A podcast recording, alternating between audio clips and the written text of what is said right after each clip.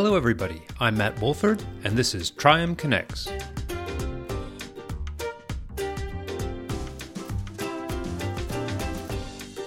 Nigeria's greatest problem with corruption was the fact that it gave an excuse for merit to be pushed down in terms of priority and mediocrity to be embraced.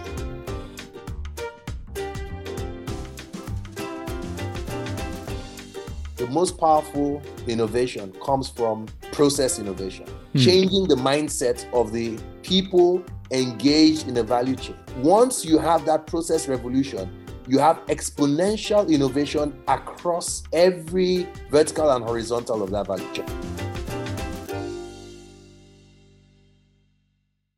Hello, everybody, and welcome to episode 14 of Triumph Connects. My guest for this week's episode is Aikboje Ike Imokwede. And I have to tell you that Ike is one of the most impressive people that I've had the privilege to have a conversation with on Triumph Connects. The amazing story of Ike's rise to be one of Africa's most successful business and social entrepreneurs begins with him being hired as a lawyer at Continental Merchant Bank in 1988. While his formal training was in law, his heart was always in banking and finance. In 1991, he joined the Guaranty Trust Bank, and by 2002, at the age of 36, he was an executive director. This was a very secure and highly respected position at a very young age. And so, what does I decide to do? He decides to quit that job and instead gets together with his friend Herbert Wigwe, and together they raised the equivalent of 10 million US dollars to buy the controlling stake in a struggling small bank in Nigeria called Access Bank. Under Ike's leadership, Access Bank grew by a factor of 65 over a time period of 11 years. That's right, 65 times bigger, with a market capitalization when he left in 2013 of over 1.3 billion US. He tells the story of the acquisition of Access Bank and its growth through the time of his leadership in a fascinating book called Leaving the Tarmac Buying a Bank in Africa. It is that story that we'll focus on in this episode of Triumph Connects. After his time at Access Bank, Ike goes on to become the founder and chairman of Coronation Capital with the ambition to create an African BlackRock. But that's a whole nother story. So there's really no doubt that Ike is just an amazing businessman. However, one gets the feeling after talking to him and looking in the whole at his career that business is not his only passion. In fact, one can make the argument that his commitment to development, development in not only Nigeria, but in Africa as a whole, is at least as important as his business interests. For example, he is the founder and chairman of the Africa Initiative for Governance. This pioneering initiative brings proven private sector innovation and leadership and funding in a kind of private public partnership to try to attract and inspire future leaders in the public sector in Africa. And with the continuing support, hopefully these high caliber individuals will then drive best practice standards of governance across the entire continent, and thus helping to ensure sustainable economic growth as well as social justice. In addition to his initiative, he has social and entrepreneurial philanthropic engagements, which include the chairman of Friends of Africa, which is a partner organization of the Global Fund, co chairman of the board of GBC Health, founding member of the Private Sector Health Alliance in Nigeria, and the chairman of the Business Coalition for Sustainable Development of Nigeria, as well as a board member of Aliko Dangote Foundation. He has received national and international recognition both for his philanthropic work as well as his business career. This includes being a commander of the Order of the Niger, which was conferred by the Republic of Nigeria, and also as Ernst Young Entrepreneur of the Year for West Africa. Really, my friends, I could go on and on with more and more of these awards, but I think that's enough to give you an idea of the breadth and scope of the accomplishments of this very special man. So, without any further ado, I bring you my conversation with Aikboje Ike Immokalee. Aikboje Ike Imwokwede, welcome to the program. Thank you, Matt. Glad to be here. It's great to have you. Now, look, before we jump into the story of your buying Access Bank and turning it around and building it into such a powerful brand and all your adventures after that, I thought it might be interesting to start with a little bit of your background because you cover this uh, a little bit in your book entitled Leaving the Tarmac Buying a Bank in Africa, which which I found to be a fascinating book. And one of the things that I that came up over and over, both in this book and in other interviews I've seen you give, that you have this profound belief in how our history shapes who we are and how we see the world. And I completely agree with this. And I, I found the discussion of your growing up fascinating because it provides a real insight, I think, into your later achievements and actions. And one of the things I found really interesting was that your parents were civil servants in a time when the civil service in Nigeria was maybe very different from what it is today. And you describe how their status changed through time. And I just wondered, can you give us a little idea of how that status changed through time and how it might have affected your own life watching what was this kind of super professional civil service degrade into something different? Well, thanks. Um, so, my two favorite subjects, and they remain, are history and economics. Probably history for me more profound than economics. Strange, given that uh, I have pursued a career in finance, uh, and that is what pays my bills. But if I think through Africa and African history, and the reality that for most African countries, there was a period where they were, in a sense, governed or ruled by an external party, a colonial master. Okay. And so this colonial heritage has significantly influenced the course and trajectory of Africa's growth post colonialism, even after they won their independence. Okay.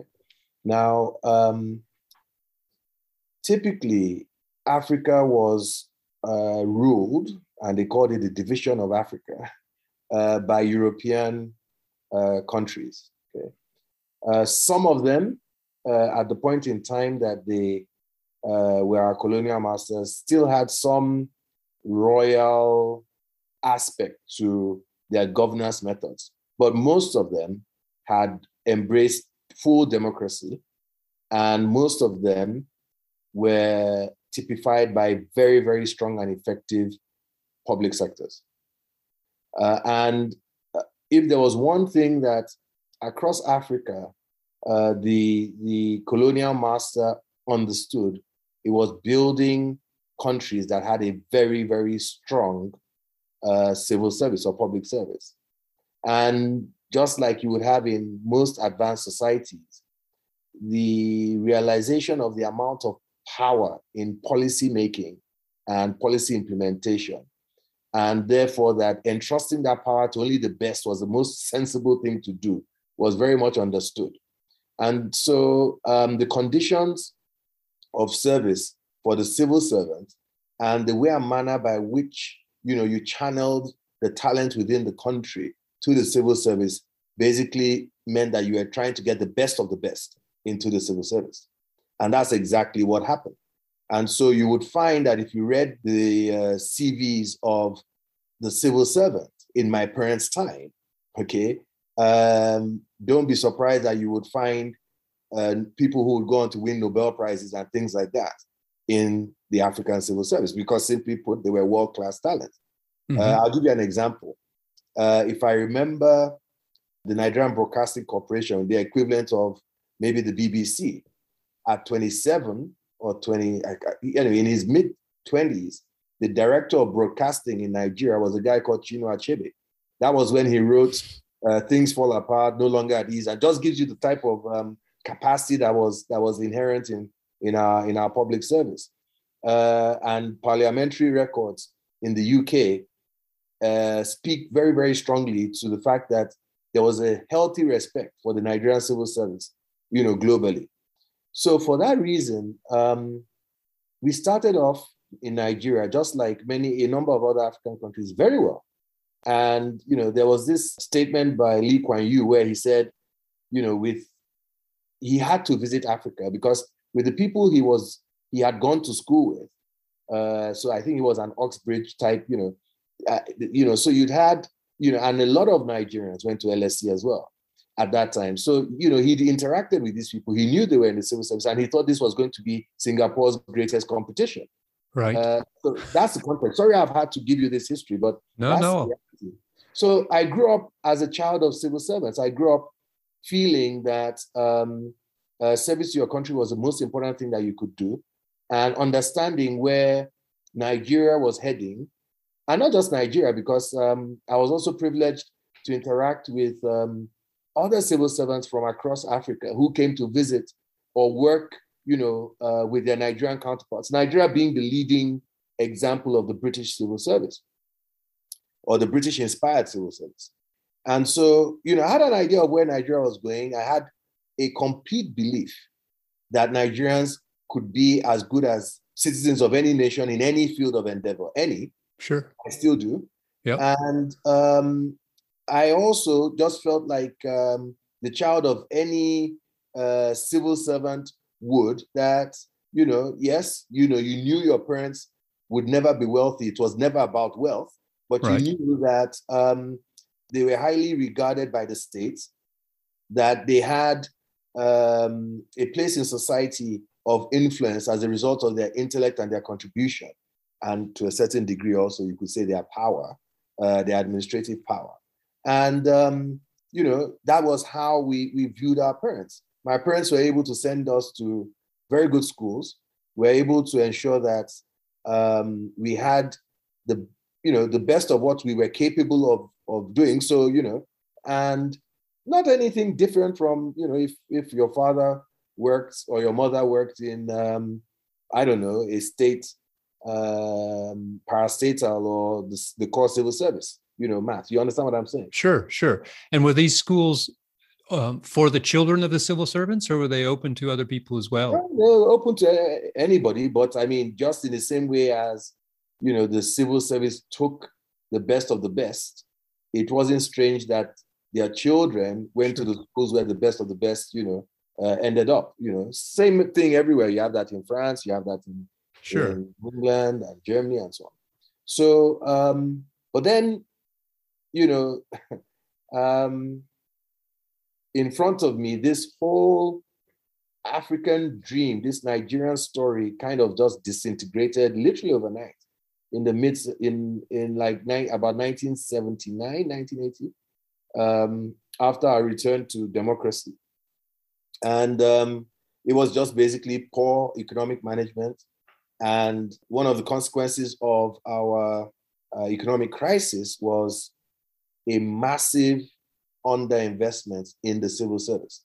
So the first people to suffer, the first aspect of the Nigerian society to suffer uh, an underinvestment was the civil service. It was the silliest thing to do because our only hope of turning around this, you know, or meeting the challenges of of economic um, crisis was a strong civil service, you know. Um, and so all of a sudden, uh, civil servants earning power, you know, plummeted uh, pensions were not paid, it became the most unattractive job to do in Nigeria.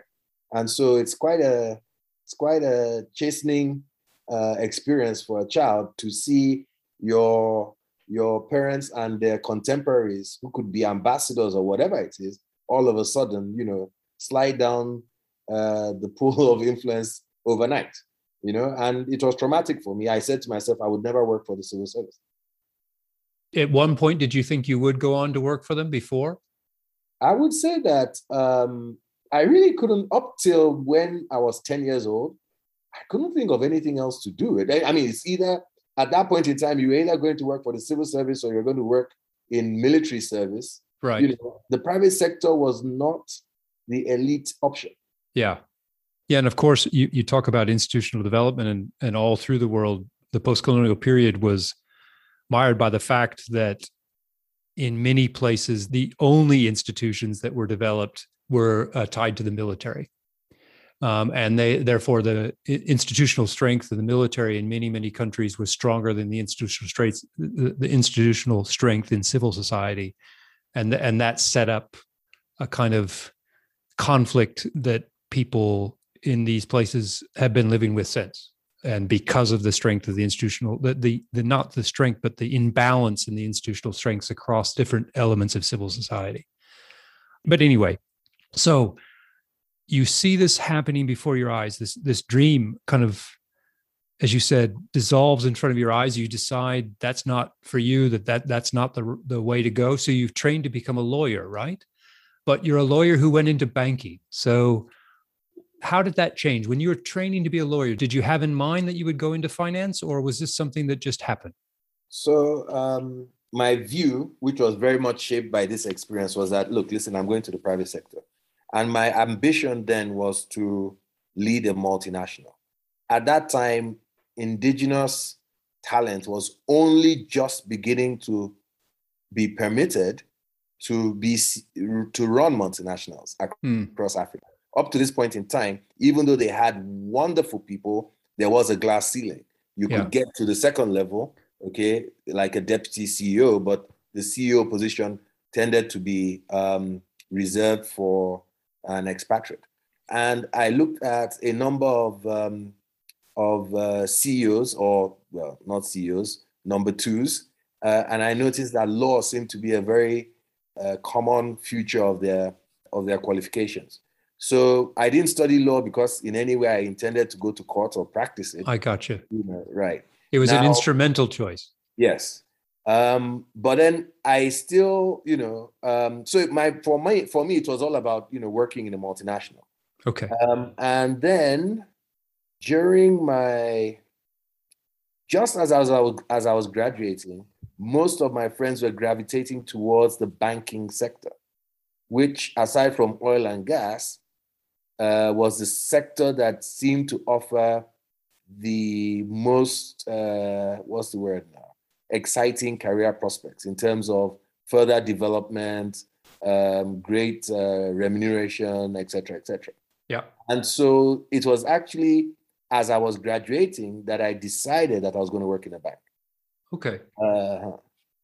And so you decided to go to work in a bank, and at the time, the Nigerian banking or the finance system was was very very different. I think in 1991, you say in your book there was 140 different Nigerian banks, lots of really little small banks. So maybe you could tell us a little bit about when you entered into the industry as this young lawyer going into the finance industry. What what was the environment like then? If we if we were to go back to that time and you were to describe what's what's the financial kind of institutions look like at that point in Nigeria?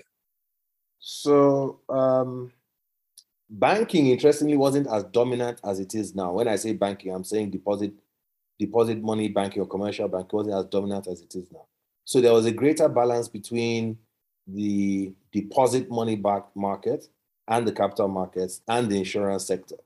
More of a the, the kind of traditional balance you would find in terms of market share of financial services as you uh, as you have in in in Europe today.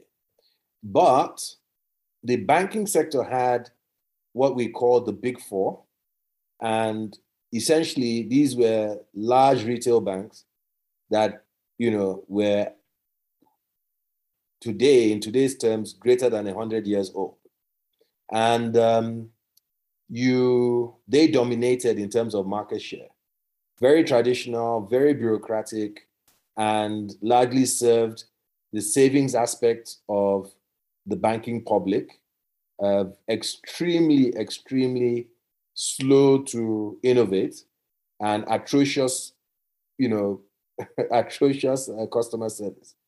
Now, so kind of four big fat incumbents that that yes. had grown that had grown a bit lazy. Yes, and uh, controlling at the time probably between the four of them 75% of the market. Wow. Okay.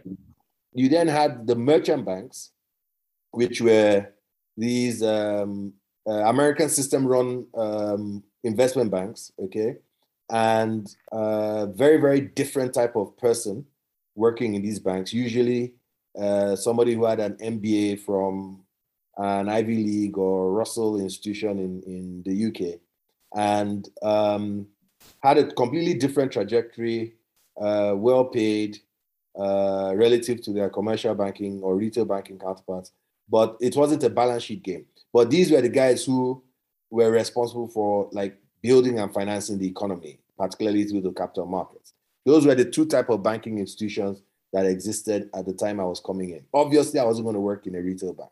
So I went to work in what used to be Chase.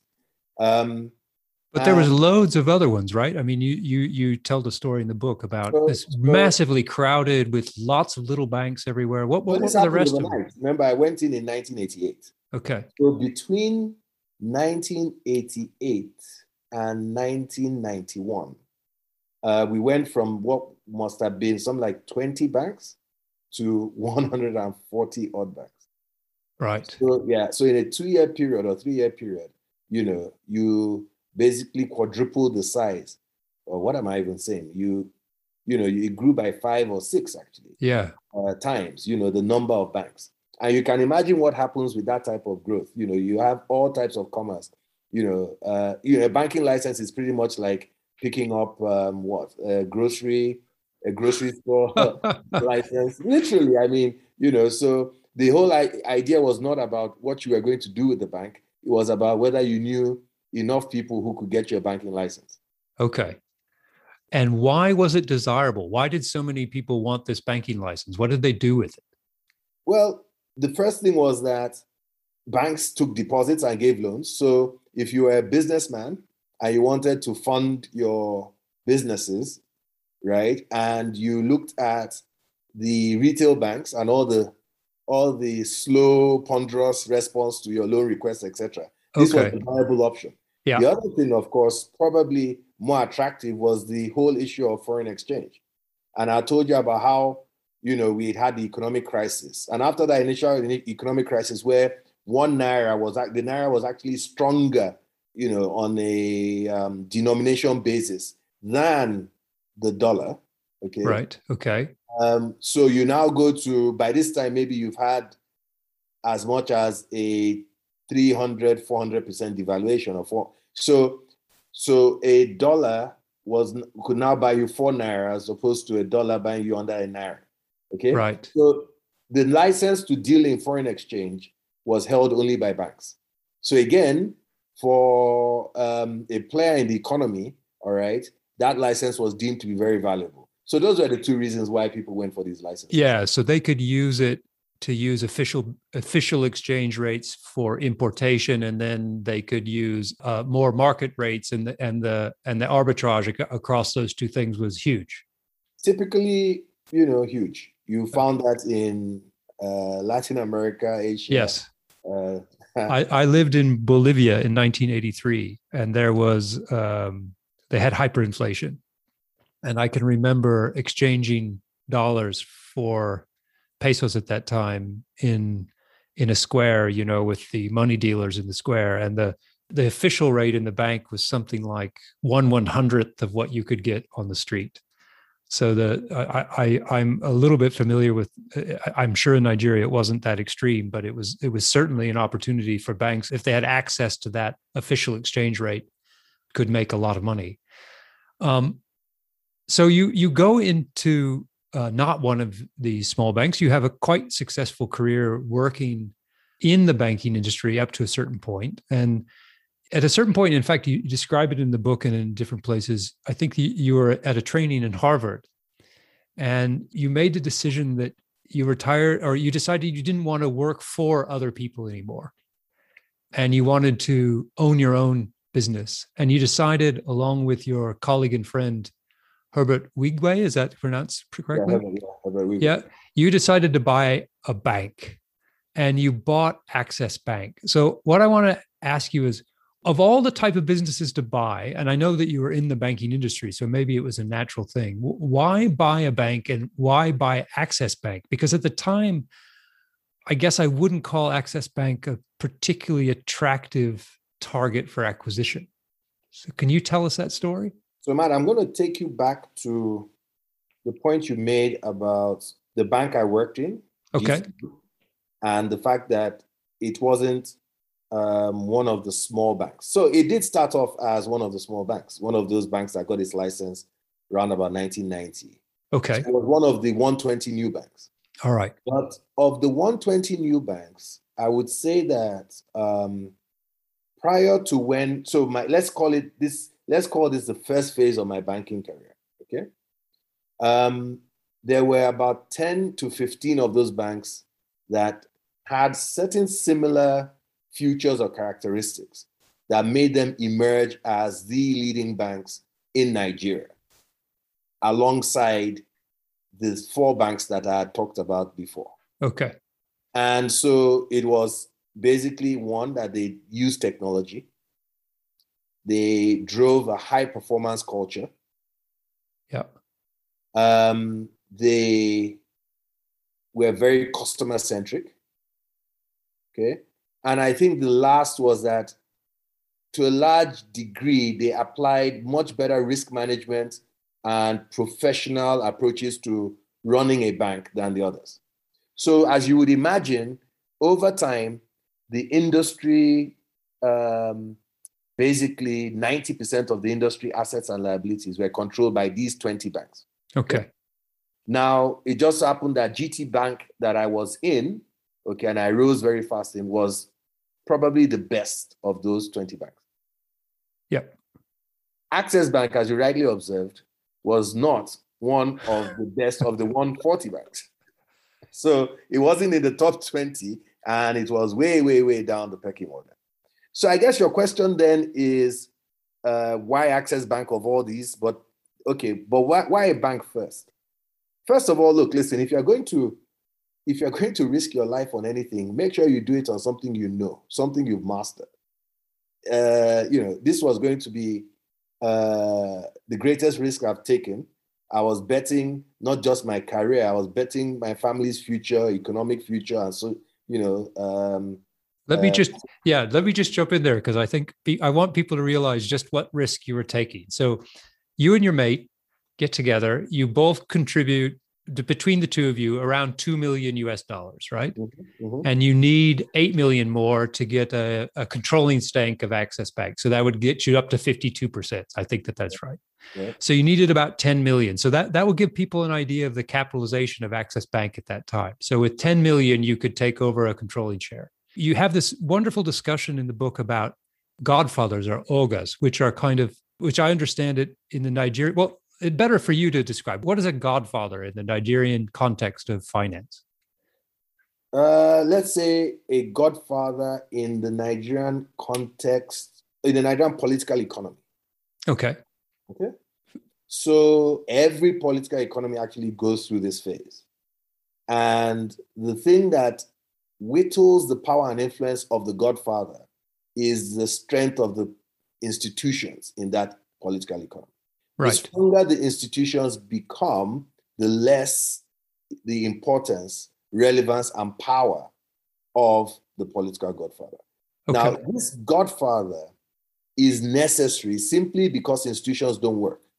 So they are not bad people. They just emerge because either you know institutions don't work and you need protection. You need uh, you need somebody to who can lobby on your behalf you know, and so on. That's how they emerge. Now, you'd in every society have two types. You would have the benevolent um, Father Christmas type, you know, you know, and you would have the the quite the opposite, which is you know the uh, power wielding vulture type, you know. Sure. So we have both types, you know. Yeah, yeah. Um, but I didn't want to live with any type.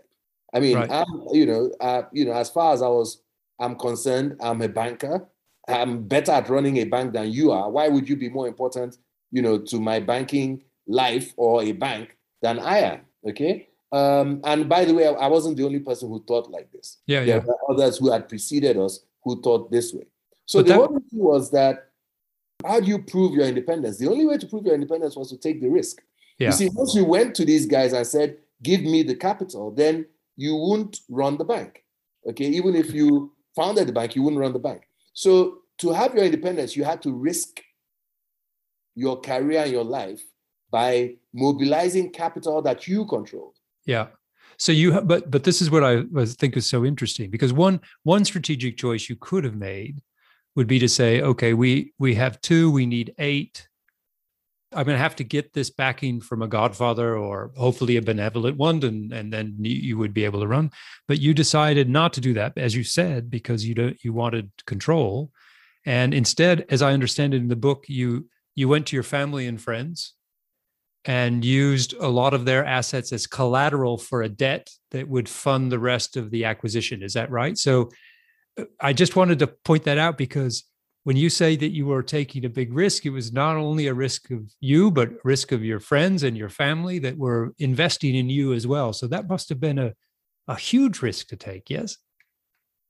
In a sense, yes. But then in truth, every startup or turnaround has this element in it. Sure. It's just a function of how much capital you you you are going to be bringing to the table. I can't think of any single success story where friends and family haven't played this type of role.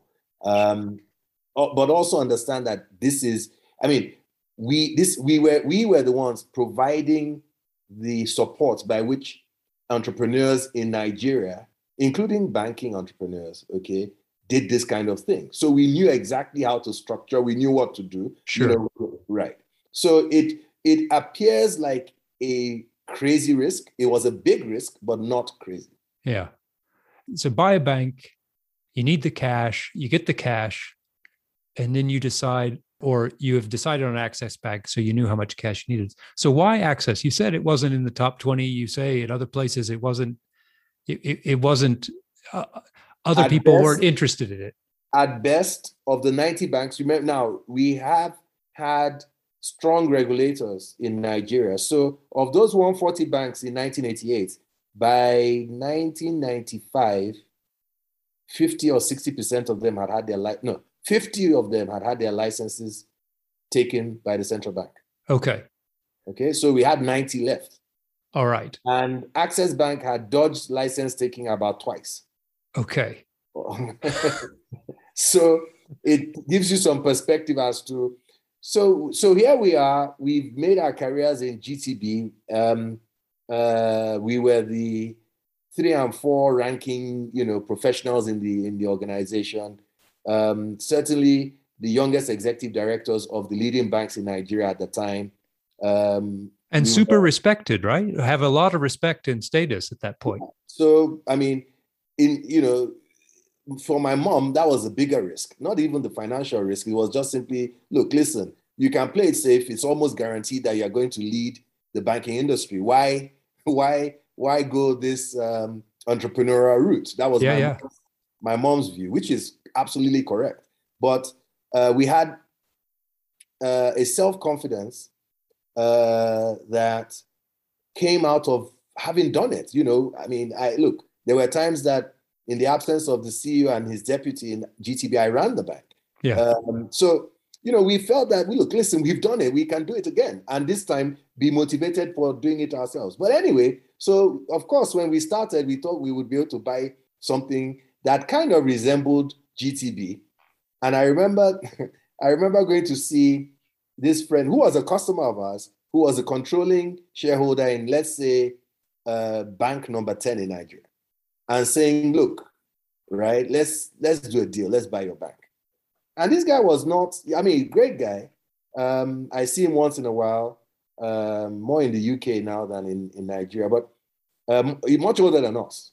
Um, and but he was Nigerian national, but not Nigerian, not Nigerian by birth.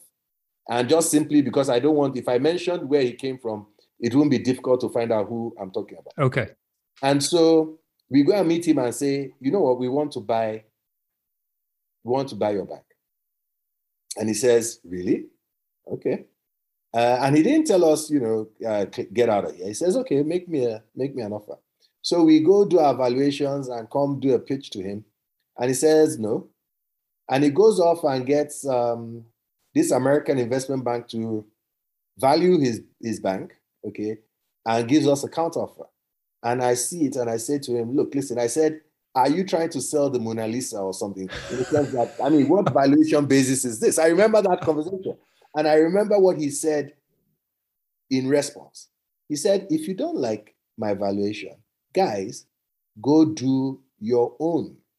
Go build your own bank from scratch. And then you can value it in any way you choose to.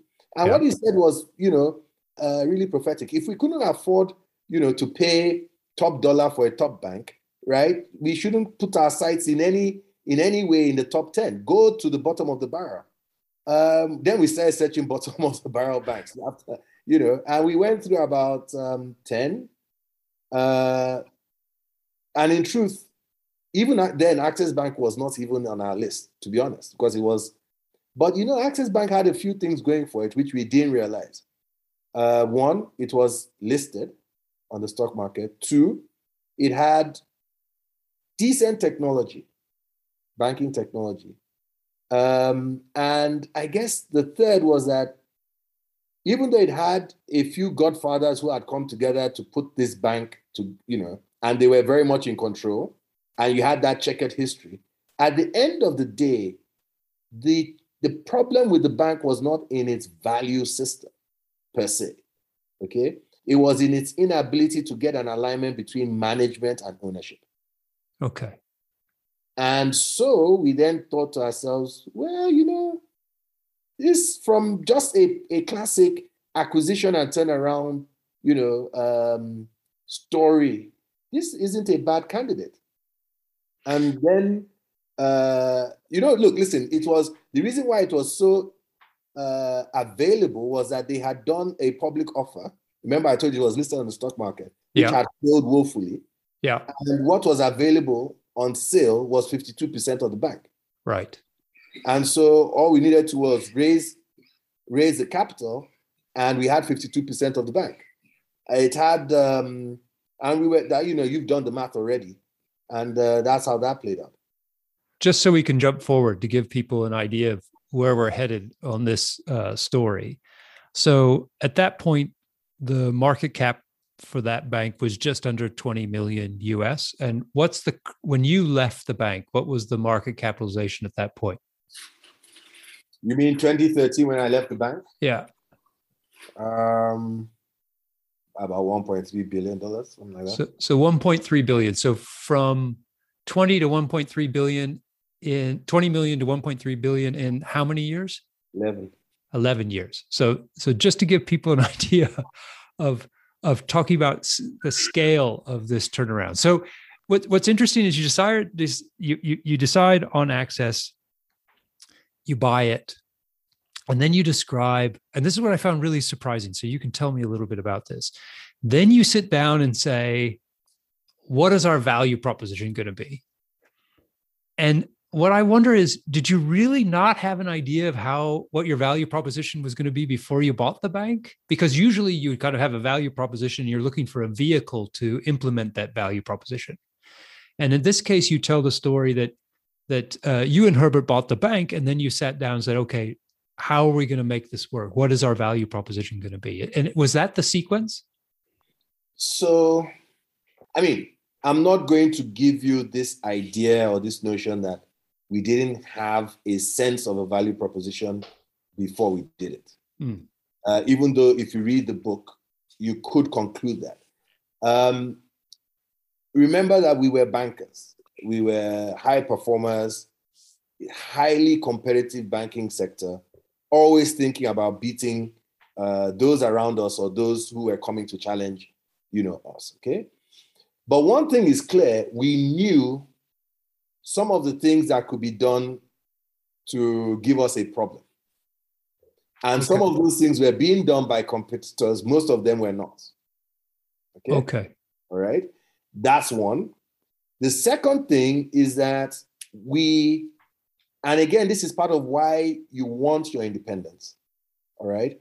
There are a number of things that any leader in an in any institution may think that makes sense for the organization, but you do not have the authority to yeah.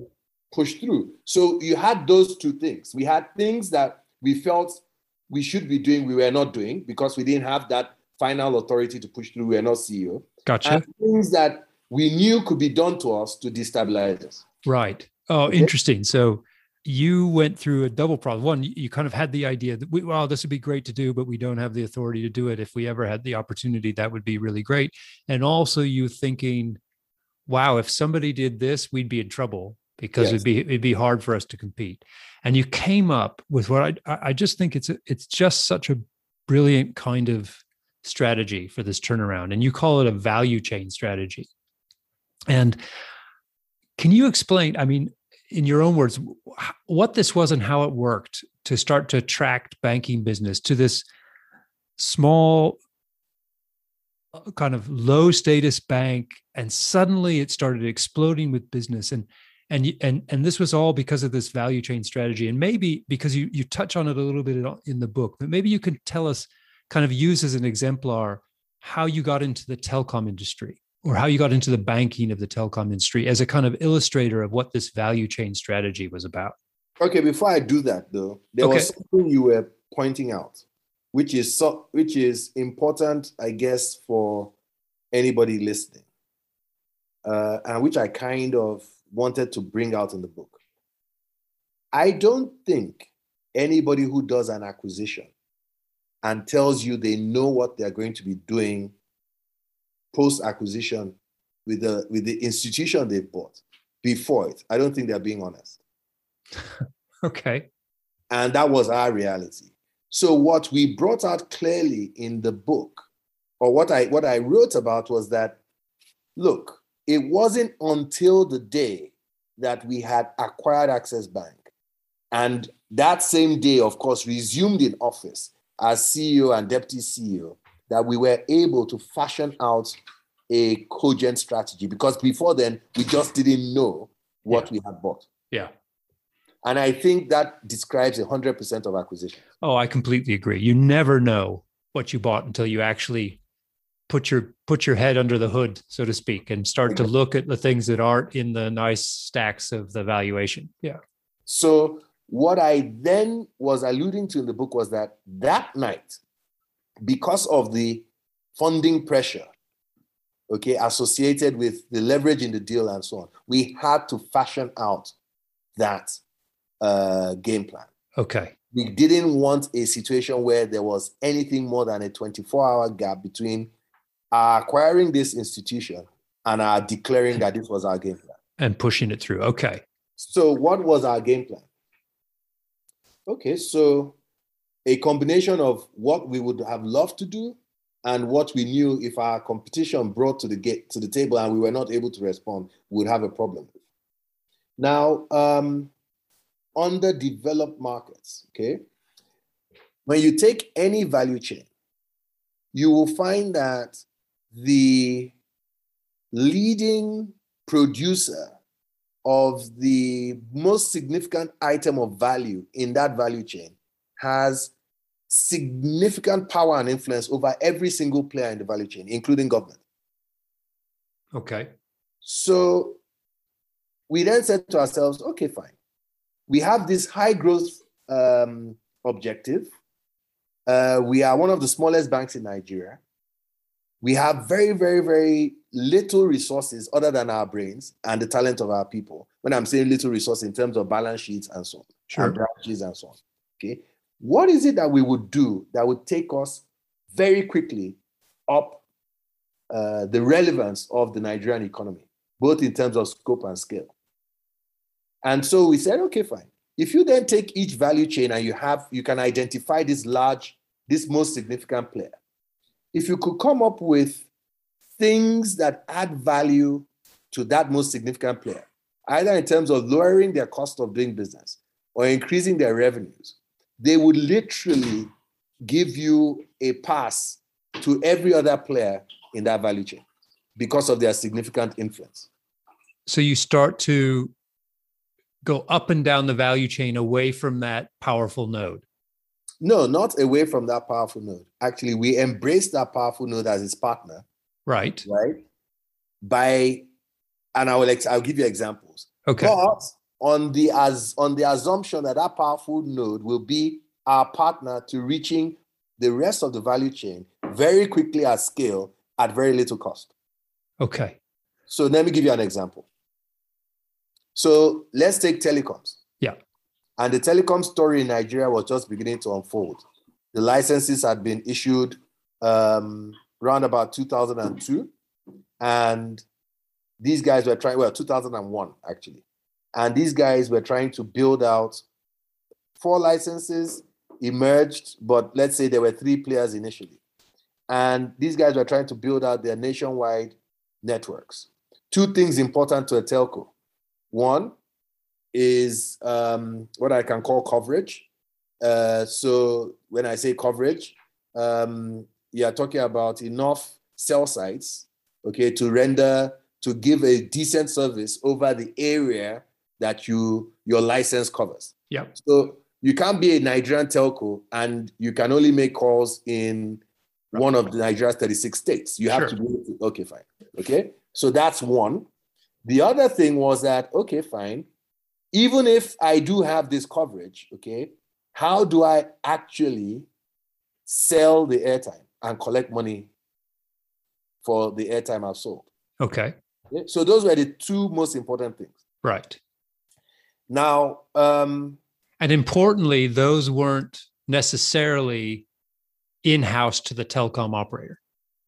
Well, let's so just imagine again. This is so just again. So MTN is one of those operators. You are in you operate in South Africa, or you originated from South Africa. You are in a few other African countries. You come to Nigeria, okay, and you would say, okay, fine. I'll use my existing models and the things I know how to do to roll out these two issues. Correct, fine.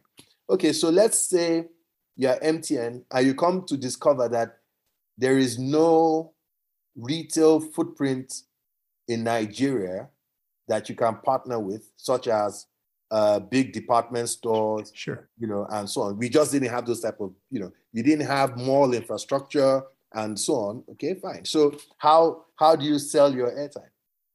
Now, in Nigeria, okay, you didn't have you couldn't go to a large contract, a large um, engineering company and say, build out cell sites for me because they weren't interested in doing that. Okay. And Nigeria is a large country, rough terrain, and so on. So, yeah. you know, fine. So literally we had to create, alongs with these, with with MTN, okay, we had to create a bunch of entrepreneurs who would do these two things, who would distribute airtime and who would build out their their infrastructure across Nigeria. And so here's what I think is is just so brilliant about this plan. So it is both strategically sophisticated and locally adapted Correct. right and so you you have a situation and i love this example of, of the telecom telecom company moves in they want to have service they have these two things what do you do as a bank? You say, okay, we will be your bank, but we're also going to provide finance and partnerships to create all the auxiliary services that you need in order to make money. Yes. Because they don't exist right now. Yeah. And so, in order to do this, and this is what you said, what you had was your minds and your talents. So you did across the industry. And again, I'm just going through the book. You did these deep dives. You made sure that you understood that industry as well as the players and probably better in that local environment and was able to go all the way up and down the value chain to find not only your future customers, but to give your these node players, these powerful players, a better service than they could in other places because it wasn't really that you were even just a bank. You were more like a consultancy and a development agency and all of these things all together. Is it do I, do I get that right? You described it absolutely correctly. And what's the what I mean, first of all, that means that we're not we can't sleep. We're working much longer hours. Okay. Yep. It's mentally challenging, it's physically challenging, it's draining, it's very exciting.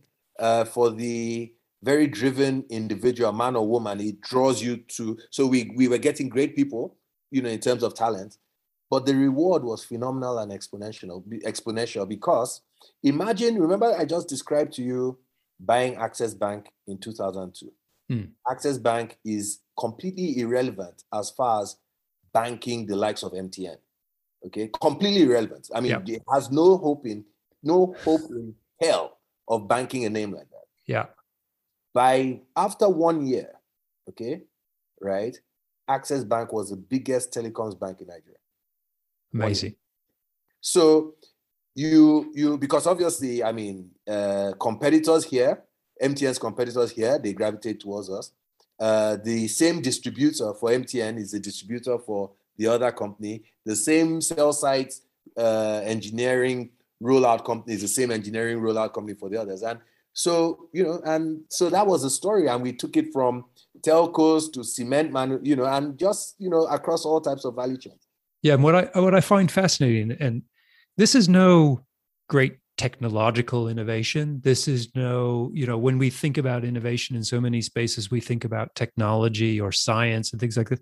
This was kind of a, a process innovation. You had an idea about how you would service your customers in a way that would both make them better off and you better off but it but it wasn't technology driven it was it was idea driven yes and i think idea driven innovation is the most powerful because it it pulls all the rest along with it so these ideas had to be supported by technology these sure, ideas sure. supported by new innovation so for example we went from vending with uh, pieces of paper representing airtime right to scratch cards to virtual.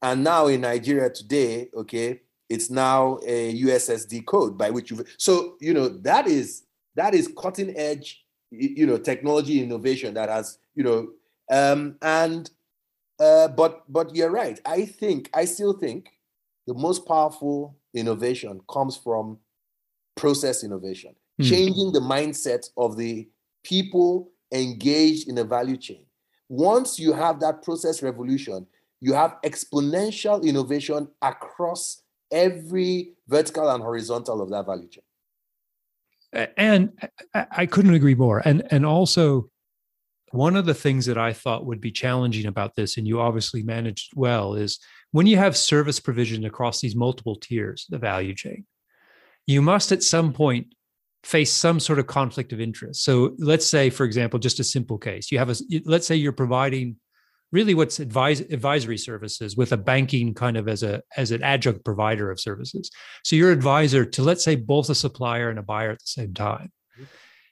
When you're advising one how to maximize their value, at times that might mean hurting the value of the other because it's not always a positive sum game across the two of them. Mm-hmm. And so, one of the challenges of this strategy must have been how you manage those potential conflict of interest in order to to get everybody's trust along the supply chain. Was that a challenge for you? So, um, yes, it was. But I'll tell you something interesting. In the context of a when you're growing the pie, okay, everybody involved, particularly if the pie is growing very fast, okay, right, everybody involved is ready to trade off this conflict, okay, for that growth. Everybody is ready to live with that conflict, knowing that the result is this growth, and saying to themselves, at some point in time, okay, we will come up with these more refined rules to deal with conflict, okay.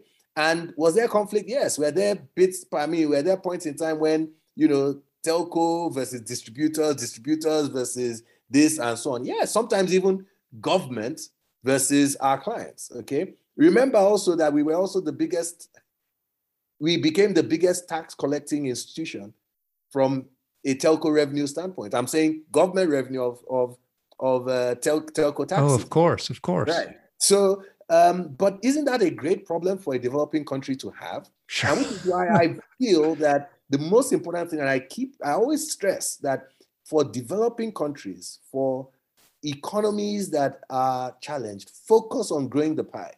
Okay and the rules for managing conflict will evolve. Okay. But if we finesse the rules of conflict, all right, most times it means we don't get the pie we want. Well, all right. I, I'm going to go through a couple of challenges you faced along the board, and then just kind of a, as a quick answers because we I, I don't I want to be uh, respectful of your time. So you face a challenge now that many really successful entrepreneurs face, and that's a scaling problem and of course you had a particular scaling problem because your whole your whole value proposition was based on the values of the firm and the quality of it the people and the talent of the people so it's easy to go and buy 500 new machines it's not so easy to buy 500 new talented engaged value driven uh, people willing to work all hours to get this done. So you put together uh, both, you recruited a lot of people from outside. So you became very attractive to other people, but also you put together a kind of academy and an access way. Can you tell us a little bit about how you, because you're growing so fast, how do you keep the quality up so high for so long? So uh, it was clear to me that in the, for the first 10 years, I interviewed everybody we recruited. And these are thousands of people, yes? Yeah, I, do, I must have done uh, over that period between 7,000 to 10,000. Wow. I interviewed wow. in the night, uh, late, and people, it was, well, that's when, but I interviewed these guys. But for us, we knew that the core uh, of our of our talent would come from the entry level program. And so, uh, you know, Nigerians and for a number of other African nations, Nigerians fall into that high IQ nation uh, uh, typology that you have across the world. Okay. Um, and for Africa, I think the highest, uh, one of the, I think it's the highest IQ nation in Africa. So, look, I can tell you one thing which is clear. If you go to a classroom of a grade school anywhere in the world, you are likely to find Nigerians in that classroom. Mm. And you are likely to find Nigerians doing well in that classroom. So now, you know, one thing for an investor into Nigeria is that uh, you will not lack for talent. Now, it may not be the finished uh, product, okay, mm. but the potential talent that you need is very much resident in Nigeria. And in fact, in huge numbers, and we have a great un- unemployment problem.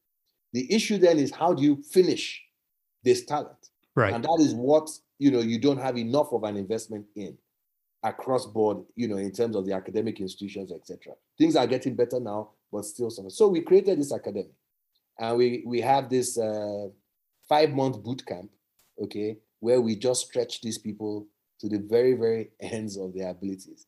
Uh, and um, by the time they come into the into the bank, they are pretty much ready for this type of high pressure environment that we've created.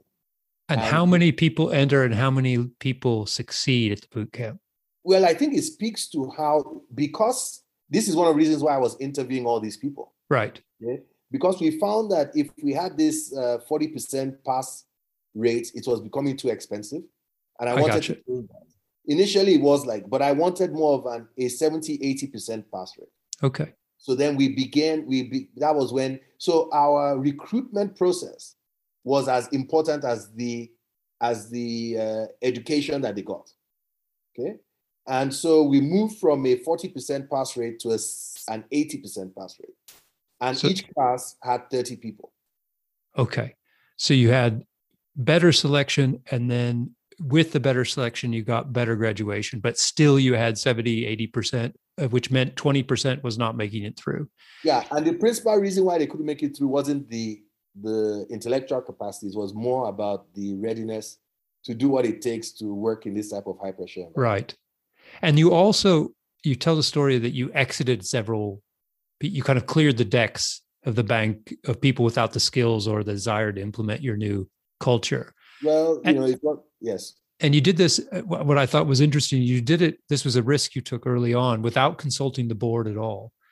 And why was that a necessary step? Both, you know, both the exiting, which is more obvious, but also why didn't you tell the board before you did this? First of all, it's never a pleasant thing to do. That's what I wanted to interject. Sure, sure. People at scale. When I say, you know, like so, because I've exited as much as you know, fifty percent of a workforce. Hmm. Okay, um, so it's not easy to do uh, on your on your on your own emotional um, uh, stability uh, when you're doing it, but you have to do it if you have problems at that level. Um, now, in this case, when we got into Access Bank, remember I told you that we had a number of highly influential owners, okay, and you know big men in society. So with big men in society uh, comes, you know, uh, the societal benefit of recruiting or being able to give jobs to people who you know well. Okay. And since you know, and you have, you know, so uh, it wasn't a it wasn't strange that when we had to take out those who we felt could not could not cope with the requirements of the job, that a lot of them had relationships with these guys. Okay. I gotcha. Yeah. And so, I mean, going to them, you know, and these were our board members, going to our board members and saying, you have this nephew or you have that niece or you have your best friend's uh, child, okay, and you know we're going to have to ask them to leave was just not. No, yeah, yeah, yeah. It wasn't, you know. So we took a risk, and we did it without informing them, and it led to all types of all hell broke loose. But you know, the funny thing is that if they had wanted to uh, really push the case, it would have been really unfortunate for the for Access Bank but at the end of the day, what won them over was the reality that they agreed with us that this was necessary. Yeah. Yeah. So, yeah, the, the, the fact that they knew that it needed to happen made it easier to do. Another big strategic choice you you make, and you say it throughout the book that you you have this philosophy of always pursuing a good relationship with the regulator, and that this is the key to sustainability. Now, can you tell us a little bit because when when you got when you took over Access Bank, we've already talked a little bit about this foreign exchange malpractice, and you found some foreign exchange malpractice in the bank after after you took it over, and your strategy for dealing with that led to a huge expansion in your forex business. How did uncovering malpractice? Can you tell us a story that you you buy this bank and you go, oh, look, oh my God, look at this. This, this is this is not good. But you turned it into this massive opportunity. How did you do that? So when I say um, you should have a good relationship with your regulator, it comes from the perspective that you know regulators are human beings themselves. So they also have their priorities. They have their um, they also want to look good you know. Um, and the last thing that a regulator wants uh, are institutions that make them look bad. Okay. So for me, being in the good books of your regulator is not about agreeing with them all the time, but it's doing things, right, as a Nigerian bank that makes your regulator look good because they are regulating banks of this nature. That's what I mean. Okay. And so what we do is that, okay, fine. Um, we understand what your priorities are. So your priorities could be financial inclusion, your priorities could be price stability, etc. And we, okay, show the whole world how we are champions of financial inclusion, champions of price stability, etc., through our business practices, which is why sustainability is something that we embrace. And we show you, and we are prepared to be used as your evidence that you know good things work. Now, if on the other hand, right, from a regulatory standpoint, uh, we are unable to, uh, but thus far, I mean, during my tenure, uh, I was I was blessed to have three gifted regulators or three gifted regulatory regimes uh, from Joseph Sanusi to Chukwuma Soludo to Lamido Sanusi, you know. So um, uh, it wasn't much of a, a, a problem you know, being uh, the flag bearer of good things. Now, um, the the issue you are talking about was foreign exchange. Now, when Joseph Sanusi, which was the central bank governor at the time when we bought Access Bank, came in, he came in with a zero tolerance for uh, foreign exchange malpractice. He wanted to stop a lot of the things associated with um, getting FX at one rate and selling it at another and all those type of things. Okay. Uh, and um, he said that if he if if you were found to be uh, in, engaging in malpractice, he would punish you as an as a bank very very very sternly. Okay, and when we got into Access Bank, you know, the first thing we learned or we found, and how we found this was that basically, you know, somebody comes and says, here is, uh, come and approve this transaction. And I'm saying, what do you mean approve this transaction? You're not meant to be doing this.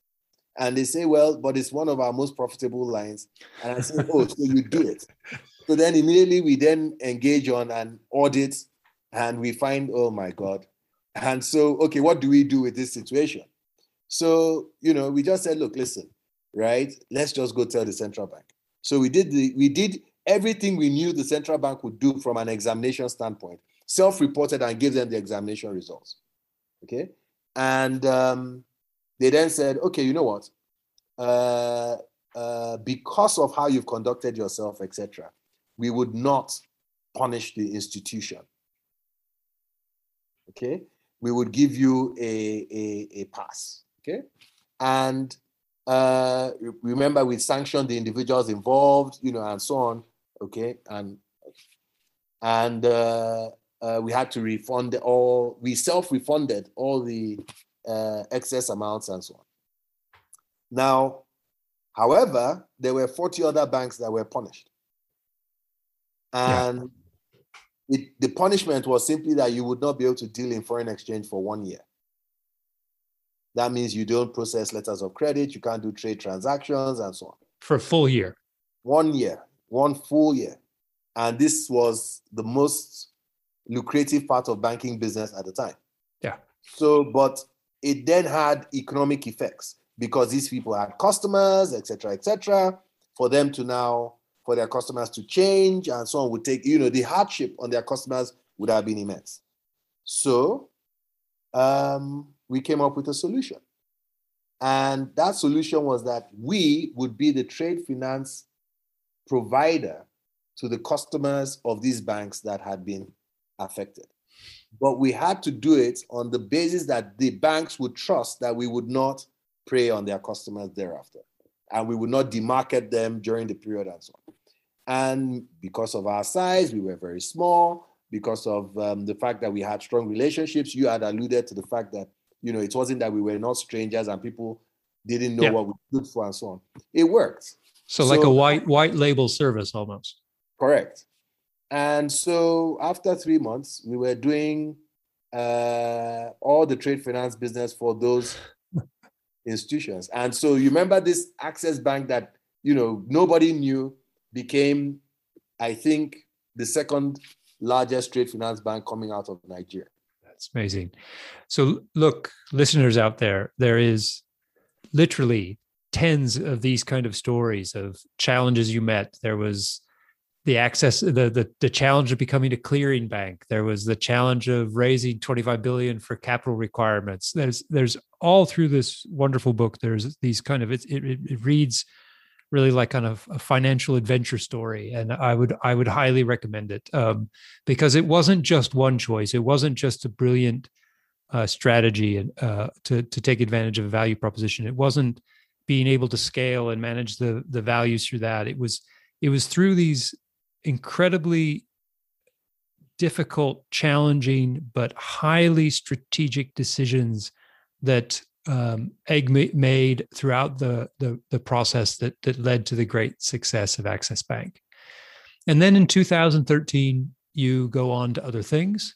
Before we get into that, just briefly, you write something in the in the book that I, I think is it struck me as interesting, and I just want to quote what you wrote here. You say Corruption has implanted the virus of mediocrity in several aspects of Nigerian life to the point where our performance in many fields of endeavor is much worse today than it was 50 years ago. I like this term implanted the virus of mediocrity. Now, we all, you know, there's obvious problems that arise from corruption, but you you pick this one to focus on, this virus of mediocrity. Can you tell me what you mean by that term?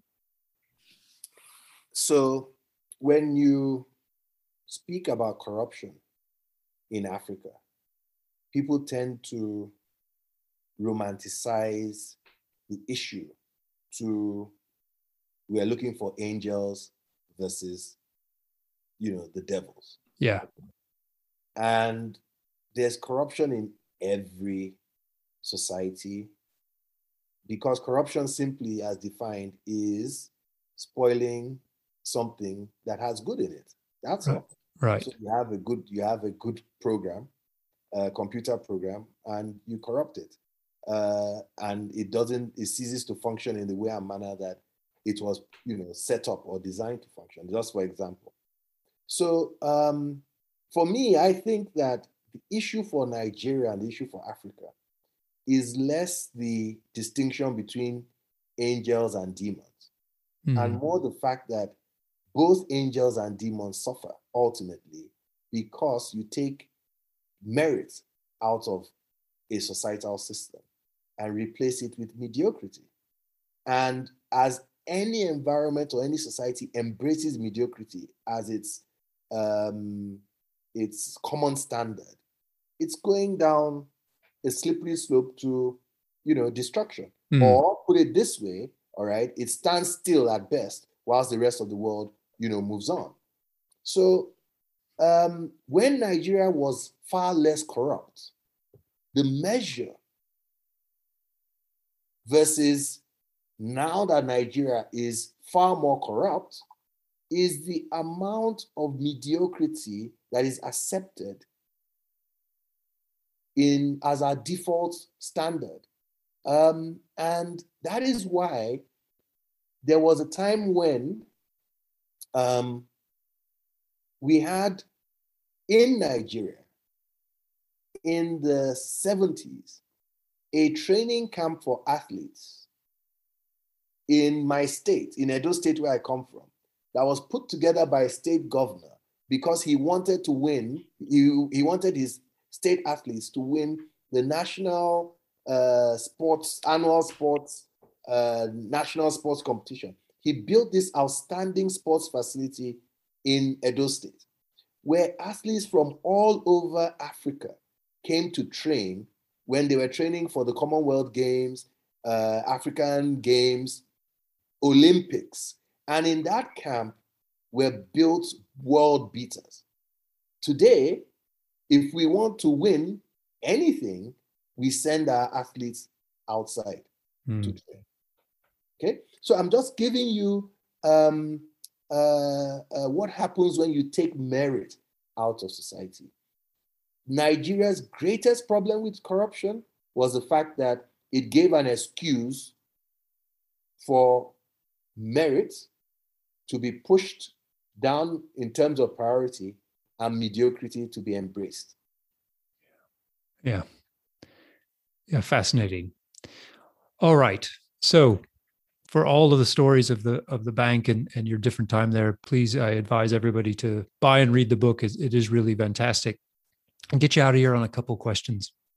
Your your current role is in in something called Coronation Capital, and I I've heard that you want to create something like an African BlackRock, and I think that this goes from from all through your career. What I see is this passion and believing that if you want development, you have to have developed financial industry and capital markets.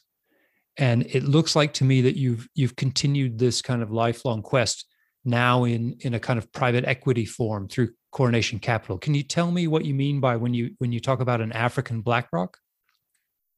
So the Access Bank story was very much about building an African multinational that provided the very, very best solutions when it comes to deposits, lending, and money transfer, payments. Okay. Today, Access Bank has 40 million customers, covers operations across maybe 25% of Africa and a number of, um, I think, every continent in the world, and continues to grow under Herbert's leadership.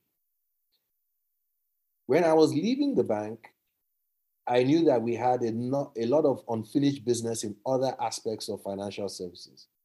And I distinguished between the deposit money banking side of things, which I called the shorter end of the market, and the longer end of the market, which is very much developmental oriented.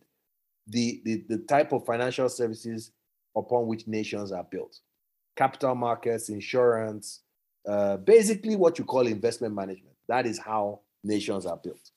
And um, the, the Nigeria in particular faced one problem, which was that the, the practitioners of this art, this fine art of investment management, uh, went from being investment managers, investment bankers, investors to commercial bankers because that that business model, including myself, by the way, okay, that mm-hmm. business model seemed to be the the the more uh, profitable.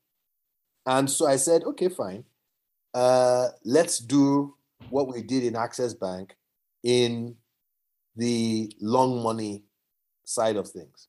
And I looked at an institution that fascinated me, BlackRock, uh, given the time period within which, from start to where it is now as the largest uh, manager of money globally, you know, you're talking, well, you know, 30 years, you know, uh, and under.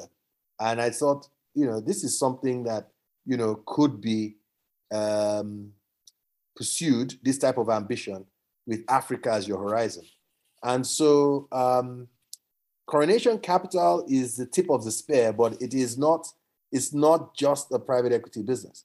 It's an integrated in investment platform that combines private equity, venture capital, venture building, asset management, insurance, investment banking, wealth and you know wealth management and so on with coronation as you know as the brand sure. uh, name okay? uh, and um, we are now expanding beyond nigeria into uh, we are in ghana and the african rollout is about to to commence i'm older and wiser the world is also certainly a much more sophisticated place than when we started with Access Bank. And probably most importantly, you know, we have all the goodwill and uh, relationships that, you know, come with the Access Bank story, you know, uh, and that's what we're pursuing now. Fascinating. Before I ask you the last question, you graduated from Trium in 2016. And I'm fascinated looking back now how did the Trium program fit into this whole picture? Because by the time you joined Trium, you you had, I suppose, you were in the process of writing this book or finishing up this book, and you were hugely, by any measure, inspirationally successful.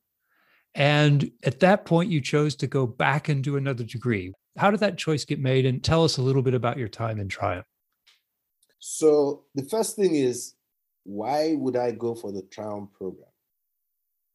By the time that I made the decision to apply to the Trium program, we had already embarked on the Africa BlackRock journey.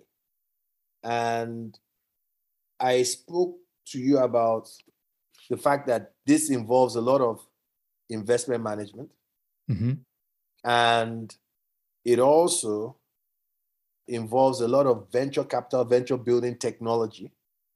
And it also involves a lot of building teams from with talent from many countries, okay, um, many backgrounds and many orientations. Now, I am always my own strongest critic. And I looked at myself as the leader of this process and I asked myself, okay, what are the things that you would like to address in terms of your abilities? The first was that I wanted to be able to speak to a generation that was coming after me, and I needed to understand the way they they they, they thought, um, and to be able to win their trust. I wanted to very quickly uh, inter- interact with people coming from multiple geographies, multiple cultures in their own context, not in classrooms in uh, Boston or in London only. Okay. Right. I've spoken about growing the pie and this strong political economy reality as being an influence to success. You have also spoken in terms of, and I also wanted so development development economics and the history of uh, development and the nexus between government and business was also very important to me.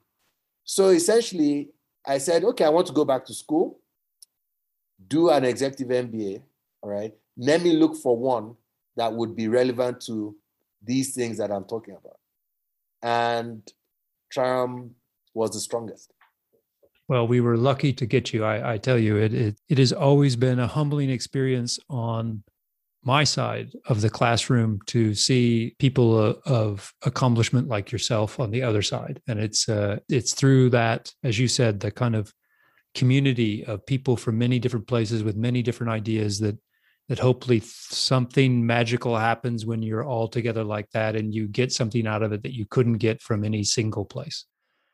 But listen, I'm going to make an observation and then I'll ask you my last question. So I'm looking from the outside and obviously in retrospect, but it seems to me that you've spent a lot of your life getting to the point where you can begin to resurrect that quality and status and respect of professionalism that you saw in the civil service when you were growing up. In your parents' time, that, as I said, was in the civil service. Now, with Access Bank and beyond, you've kind of, in a way, resurrected the importance of this professionalism in a kind of hybrid case for the modern world. I mean, it's a private organization, but it's enmeshed in, it relies upon, it's co supported by civil and regulatory authorities. But these institutions, these organizations, you cajole, persuade, pursue civil institutions in a way to join you as respected professionals. And this crossing point between civil and private life that you found a way to resurrect that professionalism that you saw before. And, and your life, in a way, has been dedicated to creating a kind of proof of concept of the energy and the profit and the development and, and good in its larger sense, good that this respected professionalism could unleash for Nigeria and Africa and beyond. And I just think that it's a that's why we started with this story of you watching the status of the professional Nigerian civil service erode before your eyes and and and with it the, the status of your parents. And in a way i look back at your life and see this as a as one dedicated to to recreating that entity and unleashing the all the energy that can come from it. So i don't know if you agree with that or not but that that's one way to see this kind of circle of your life. And for me it's an inspirational story. Thank you matt. Um, you know i spent the past four weeks involved in uh, the process required to bury your mother. And, you know, my mother who passed away at the age of 79, June 8th, was buried last weekend. And in everything, as we celebrated her life, she was a civil servant who can best be described with the words you've just used probably my greatest mentor. And for most children of parents who worked in the civil service, their parents tend to be their greatest mentor. And through her life, the many things that propel me um, were evident. My mother was a lover of art and probably started Nigeria's first private art gallery.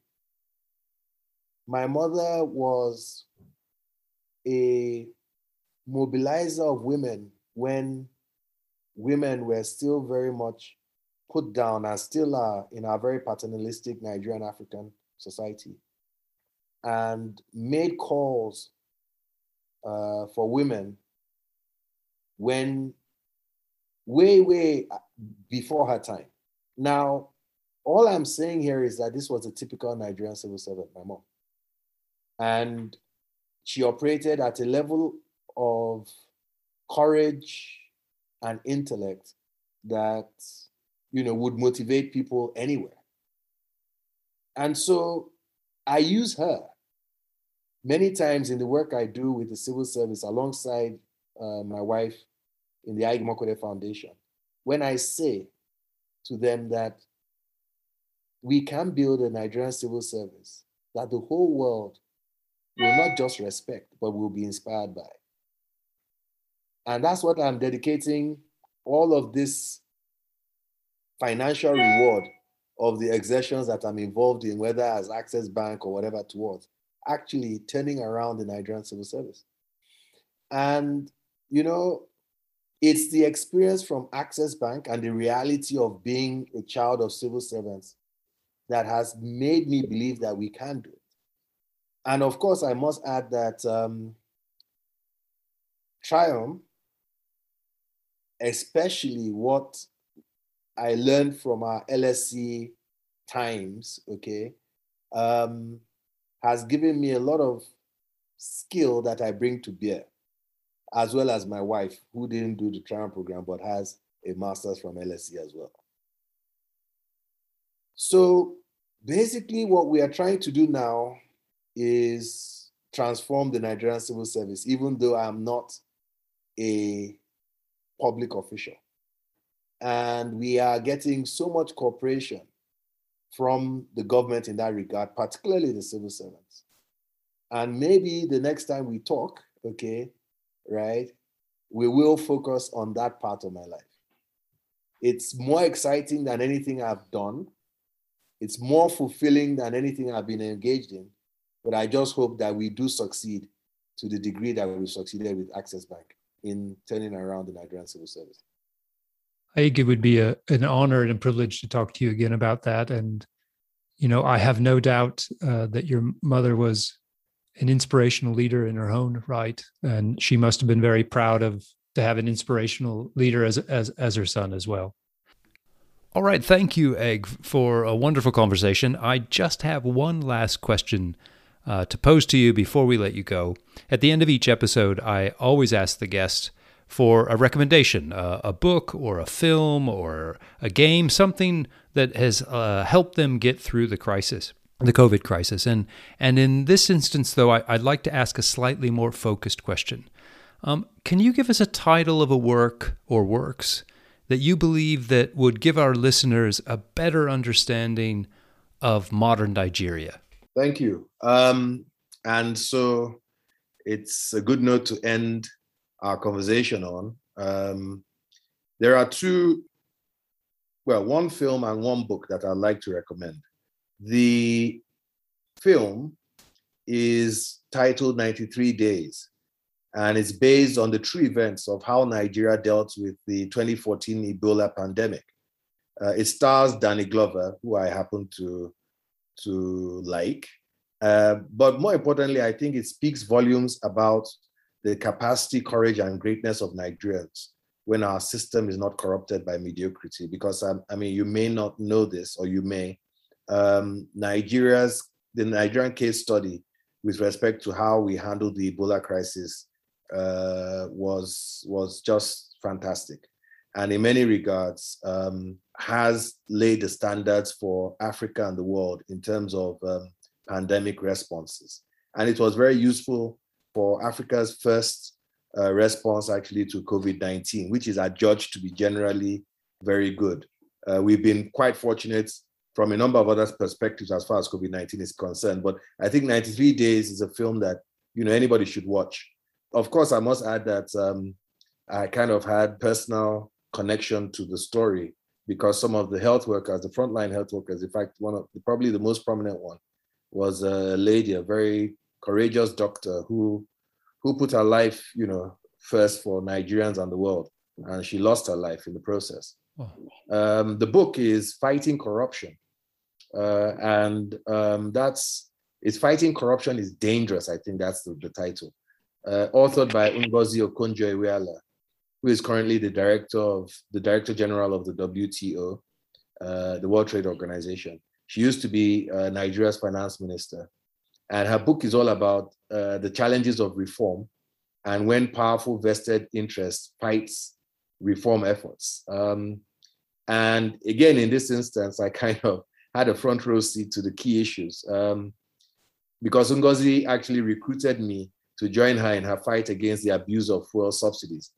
In the process, her mother was kidnapped. Uh, my family had to leave Nigeria. Oh so, my goodness! yeah, um, uh, you know, this is this, this is, is real life. This is real life. Yeah. So I guess you know the message is that you know it's not possible to be um, to change things that need to be changed you know without you know receiving some bruises in the process Um, but you know, if the things are important enough to you and to the world, you've got to do it. Those sound fascinating. So 93 days and fighting corruption is dangerous, and they both. It's it sounds like to me the theme there is um, courage, courage in the face of uh, uh of danger, but courage that results in uh, outcomes that we all uh, desire. I couldn't have put it any better, Matt. Spot on. All right. Well, Aig, thank you very so much for joining me, and I hope we get to uh, speak again soon. Looking forward to it. You've been listening to Trium Connects, a podcast for the Trium community. I'm Matt Mulford, and I really hope you enjoyed this episode. Make sure to keep an eye out for the announcement of the next episode of Trium Connects. Until then, I wish you all the very best.